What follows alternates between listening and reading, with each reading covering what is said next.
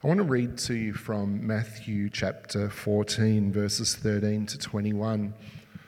Can anyone tell me which story in the Gospels, which miracle is told in each of the four Gospels besides the resurrection? Can anyone tell me? Nope, nope, not the water into wine. That's in John, the Gospel of John.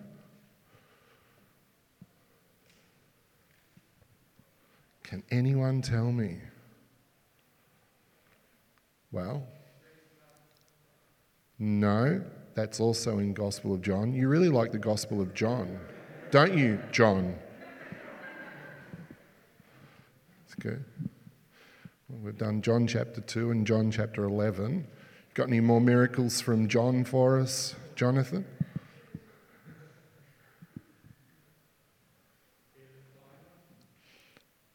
Which blind man? that's, a, that's, a, that's a really good response because he healed lots of blind men. you, you, could be, you could be right on a technicality. That's not the answer that I'm looking for. The answer is the feeding of the 5,000. All right? Oh, yeah, yeah. It's on the tip of my tongue. Yeah, yeah. Was not. Was not. Let me read John, uh, John, Matthew, Matthew chapter 14. Matthew 14, verses 13 to 21 says, When Jesus heard what had happened, and we'll come back to that, he withdrew by boat privately to a solitary place. Hearing of this, the crowds followed him on foot from the towns. When Jesus landed and saw a large crowd, he had compassion on them and he healed their sick. As evening approached, the disciples came to him and said, This is a remote place, and it's already getting late. Send the crowds away so they can go to the villages and buy themselves some food. Jesus replied, They don't need to go away. You give them something to eat. and that's the phrase I actually want us to capture this afternoon. You give them something to eat, and we'll come back to that. We have only five loaves of bread and two fish, they answered. Bring them here to me, he said. And he directed the people to sit down on the grass. Taking the five loaves and the two fish and looking up to heaven, he gave thanks and he broke the loaves. Then he gave them to the disciples, and the disciples gave them to the people. They all ate and were satisfied. And the disciples picked up 12 basketfuls of broken pieces that were left over. The number of those who ate was about 5,000 men, besides women and children. So some estimate that there were possibly up to you know, 20,000 people who are actually listening to Jesus at that time, if you add in the kids and add in the women as well. There was a phrase that I said we would come back to right near the start of the passage that I read, and the phrase is this when Jesus heard what had happened.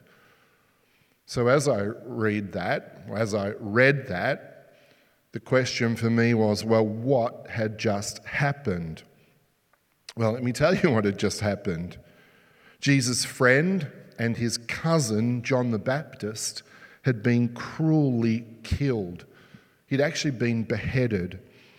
And Jesus hears about this. So, what does Jesus do? He withdraws to a quiet place, a private place to reflect, to get some time by himself. He's, he's heartbroken, right? This is his friend who was cruelly being killed. He needs some time out. He's upset. What happens? The crowds follow him. And it says, He has compassion on them and He heals their sick. Thousands of people gather to this place where Jesus has gone to get some solitude and to mourn by himself. Thousands of people gather, and he has love for them and he heals them. Pretty outstanding, isn't it? Those circumstances would be enough for me to say, Leave me alone. go away.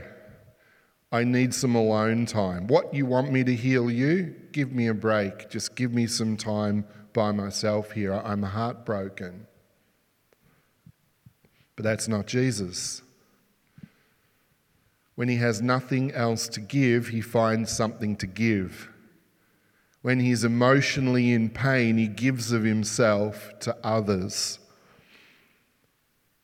and this isn't the main point of what I want to say, but I think it's a great point from this story. It's possible to be productive, it's possible to help others, even when we're stressed, when we're tired, and when we're in pain ourselves. Our typical reaction in those circumstances is to push people away or, or to say, Hey, I've got nothing to give, there's nothing I can do for you. But we learn from this story here that even when we're in those kind of circumstances, God is still able to work through us and He's still able to help other people if we are willing to let God in and let Him work through us.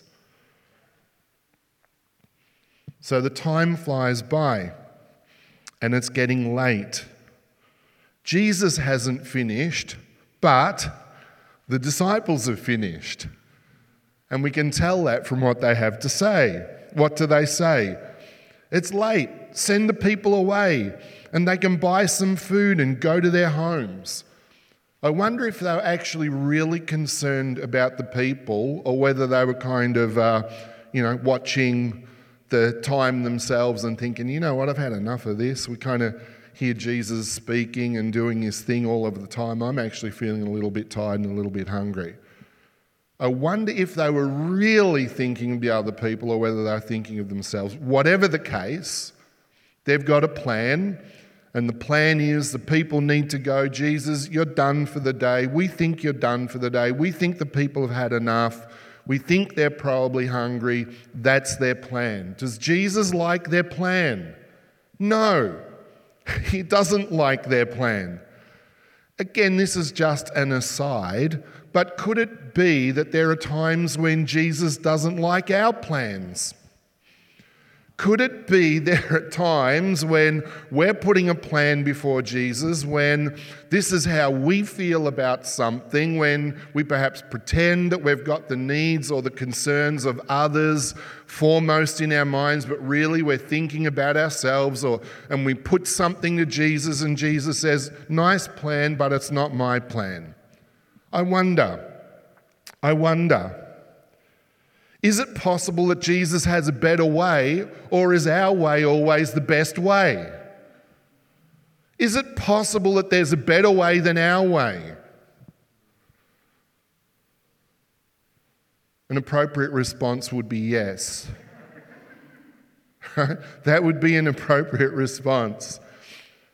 Sometimes we don't have the best way to deal with a situation, but Jesus always does. And Jesus' response here takes them by surprise because they think they've come up with the best plan. They think what they're putting out there is logical. They are right. There's a lot of people. There's nowhere for them to go and buy some food now. It's getting late in the day. There's logic to what they're saying, but Jesus hasn't finished. There's more to be done, there's more lessons to be learned. And the greatest lesson actually kicks in at this point in time, not for the 15 or 20,000 people who are there, but for the disciples. They learn the most powerful lesson at this moment in time. And Jesus says to them, You give them something to eat. You've identified a problem, you do something about it. Whoa, hang on a second. You're Jesus? You're the guy with the clever tricks. you're, the, you're the guy who can do impossible things. What are you on about here? You do something, you solve it. You be part of what I want to do next. So, a few of you are teenagers. I know that there's some parents here or others who have been carers and the like and you'll probably understand what I'm talking about. Some of you will have brothers you'll understand what I'm talking about. But is there any end to the appetite of a teenage boy or a young man? John, you know what I'm talking about, right? Is there any end to a teenage boy's appetite? This is a fairly regular conversation in our house. Sorry, Josiah. There's nothing to eat here. There's nothing to eat. Oh, when are you guys going to do the shopping? There's nothing to eat here. Has anyone else heard anything like that ever? Can any of you be honest enough to actually say, oh, yeah, yeah, that, that's, that was me. Yeah, good. There's some honest people here. There's nothing to eat here. And Maylin's response and my response is often, so? Or, and? What are we saying by that? What we're saying is, well, do something about it. Go and buy yourself something, make yourself something, solve the issue yourself. You're not a child, you earn your own money, you've got legs. Go and do something. Is anyone still feeling me here and know what I'm saying? You do something about it. And Jesus says to the disciples, You give them something to eat. You can do it, guys. Whoa, whoa. Whoa, whoa. I'm not sure about that, Jesus. Don't ask God to do what He's already asked you to do. And don't ask God to do what He has empowered you to be able to do yourself. Don't do it.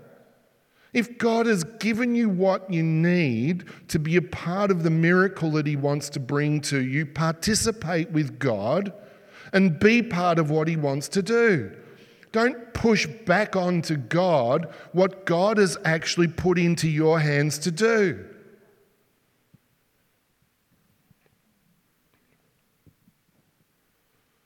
Oh, God, God, I need a job. Stop playing on your flipping Xbox for eight hours a day then. Oh, all right, God. God, help me lose weight. Stop shoving the cream buns in your cake hole. Oh, God, just help me. Just stop eating, God says. Oh, God, please help me have a better relationship. Stop yelling at your wife then. Stop abusing her. Is there not another way, God? No, there's not another way. There's not another way. If you can do something to participate in what you are looking for a solution for, participate in it. Work with God. Isn't that what God looks like and what God looks for? He looks for a divine and a human partnership, right? God actually delights working with us. He's given us a brain, He's given us hands, He's given us feet, He's given us all of these other faculties that He's given to us. And He wants to work with us to see His kingdom established on the earth. And that's the privilege that we have, but He's looking for a certain attitude. What kind of attitude is He looking for? He's looking for a spirit of faith. He's looking for willingness. He's looking for extra mile kind of people, not bare minimum kind of people. I was in the Czech Republic and I was in a small town called Uherské Hradiště. And I needed to buy a ticket from Uherské Hradiště to Warsaw, to Warszawa. So I went into the train station, I went to the ticket office. I'm glad I've got my mask off because this is visual. You're going to need to be able to see me for this. I had a Czech friend with me. Um, I understand I can't speak Czech, so obviously I want, my, I want to be as clearly understood as possible. I want to make it as simple as possible. So my friend asked for the ticket from Uherské Hradiště to Warsaw. Warsaw. Warsaw, not Warsaw, that's German, isn't it? Yeah. And so, my friend asks for the ticket. I'm standing next to my friend. The lady in the ticket office, she looks at me, and this is what she does. Her eyes do the whole clock, right? They do a whole 360, like, It's like, give me a break. What are you being paid for? You're being paid to sell tickets. Sell me a ticket for goodness sake. I've got the money. You've been asked politely. Is that too much for you to do? A bare minimum kind of attitude like, really? Do I have to do that? Do I, do I, do I actually have to give you this ticket to this city in another country. It's a longer ticket. It's going to take me a little bit longer than just a, a local ticket. Yes, you need to sell me the ticket because that's what you're paid to do. Right? We don't want that bare minimum kind of attitude, do we? We don't like it when we encounter that, do we? When we're in the shops, when we're in our workplace with work colleagues, if we encounter that bare minimum kind of attitude, it, it peeves us, right? It annoys us, it frustrates us. God is looking for the kind of attitude that will go that extra mile, that will say, okay, I can make that happen. Yeah, I, I can do that. Why not? That's the kind of attitude that God looks for, and that's the kind of attitude that moves the kingdom of God forward. The kind of attitude that says, why not? Yeah, let's try that. Let's go for it. Let's go for it. You give them something to eat. You give them something to eat. You work with God and be part of the miracle that God wants to do in your work situation, in your family situation, in your relationship situation. You do something. Where do the disciples go next in the story? This is a place that many of us go as well. Where do they go next? Oh, we've only got five loaves and two fish. In other words, the excuses start coming out, right? And again, I don't want to be too tough on them because there's a big crowd of people, and as far as they can tell, there is only this little bit of food that they can do something with. Right? So I, I don't want to be too tough, but they, they're not quite switched on to what God can actually do. They're not quite thinking yet in the way that God would want them to think. That could be us from time to time, maybe. oh, sorry, I, I thought that was a bit amusing because that, that describes me from time to time, but hey, you know, I'm preaching to a bunch of saints here, no problems. No problems. We've only got five loaves and two fish. But they had something, right? They didn't have nothing, they had something. And God is an expert at taking our something and increasing it and making something significant from it, making more from it. That's what God does. Never be afraid to give God what you think is not enough, because when you give that to God, God multiplies it and He makes more from it. That's the nature and character of our God. That's, that's a God who understands that fundamentally we're not enough. That's not a God who is disgusted with us and thinks we're, we're pathetic and useless. It's a God who says, I know you haven't got everything. Give me what you have got and let's do something. That's the kind of God who we serve. The little that you have is a lot in Jesus' hands. It really is.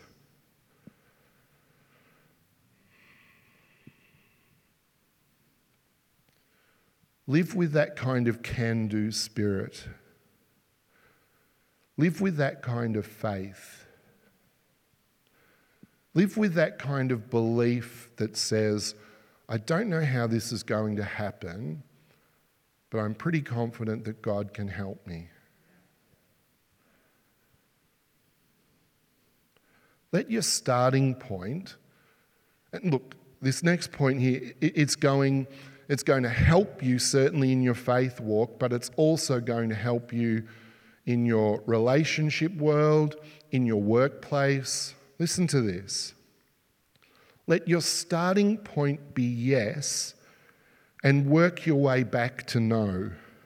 Don't start with no and make it so darn hard to get to yes. That's tiresome, that kind of thinking. It's tiresome. Start with yes and then maybe go the other way, but don't start with don't start with no all of the time. Don't start with all of the reasons why it can't happen. Don't dredge up everything about the past that might verify that that course of action will never work. Start with the possibility that it can happen, and more often than not, something positive will actually come out of that, right? But when we start with no, isn't it amazing how often we, we don't get any further? Surprise, surprise. Start with no, and it's difficult to actually make positive progress. So, when they say yes, when they cooperate with Jesus, what starts to happen? The miracle starts to happen when they obey. There's no miracle before they're obedient. Jesus doesn't toss them aside and say, oh, I've had enough with you, I'm just going to do it myself.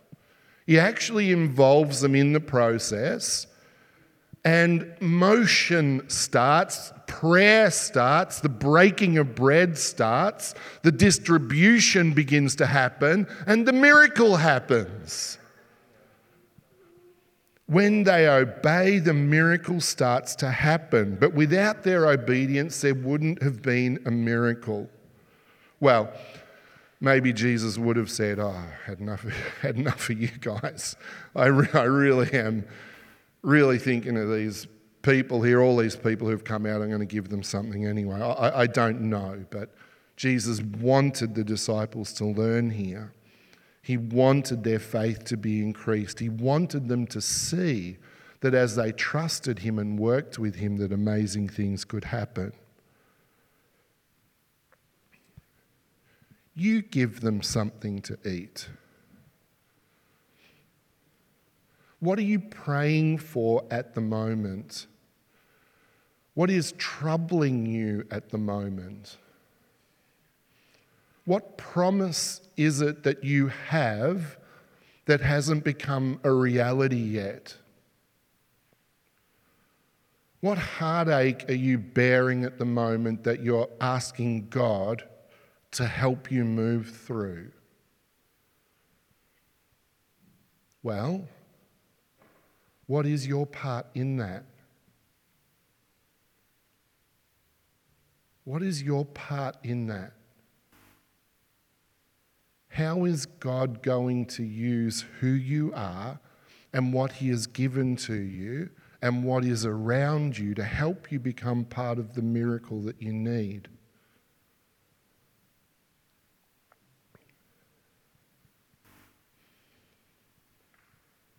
You give them something to eat. Participate with God and let Him do something great. That's the kind of spirit and the kind of attitude that we want at Glasshouse Church. And I reckon that's the kind of spirit and attitude that Jesus is looking for in his disciples too. We want people who know their God and who are prepared to work with their God to make incredible stuff happen. People who will obediently do what God has asked them to do. And for some of you who are newer Christians, this is a journey of faith and trust and uh, even at some level, simple understanding for you to be at that place to say, ah, okay.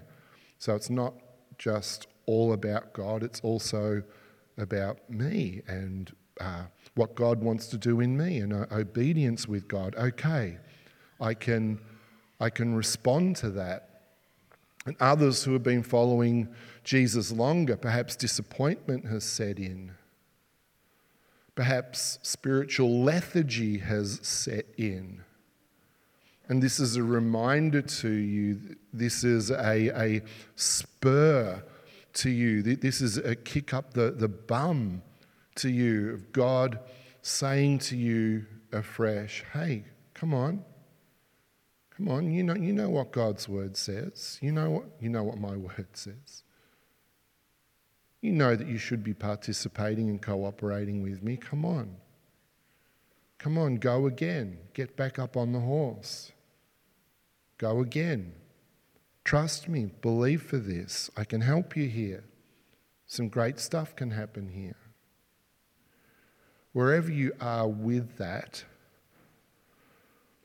I'm absolutely convinced that God wants you to work with Him to see His kingdom extended and to see Him work powerfully in your personal life and in the lives of those around you too.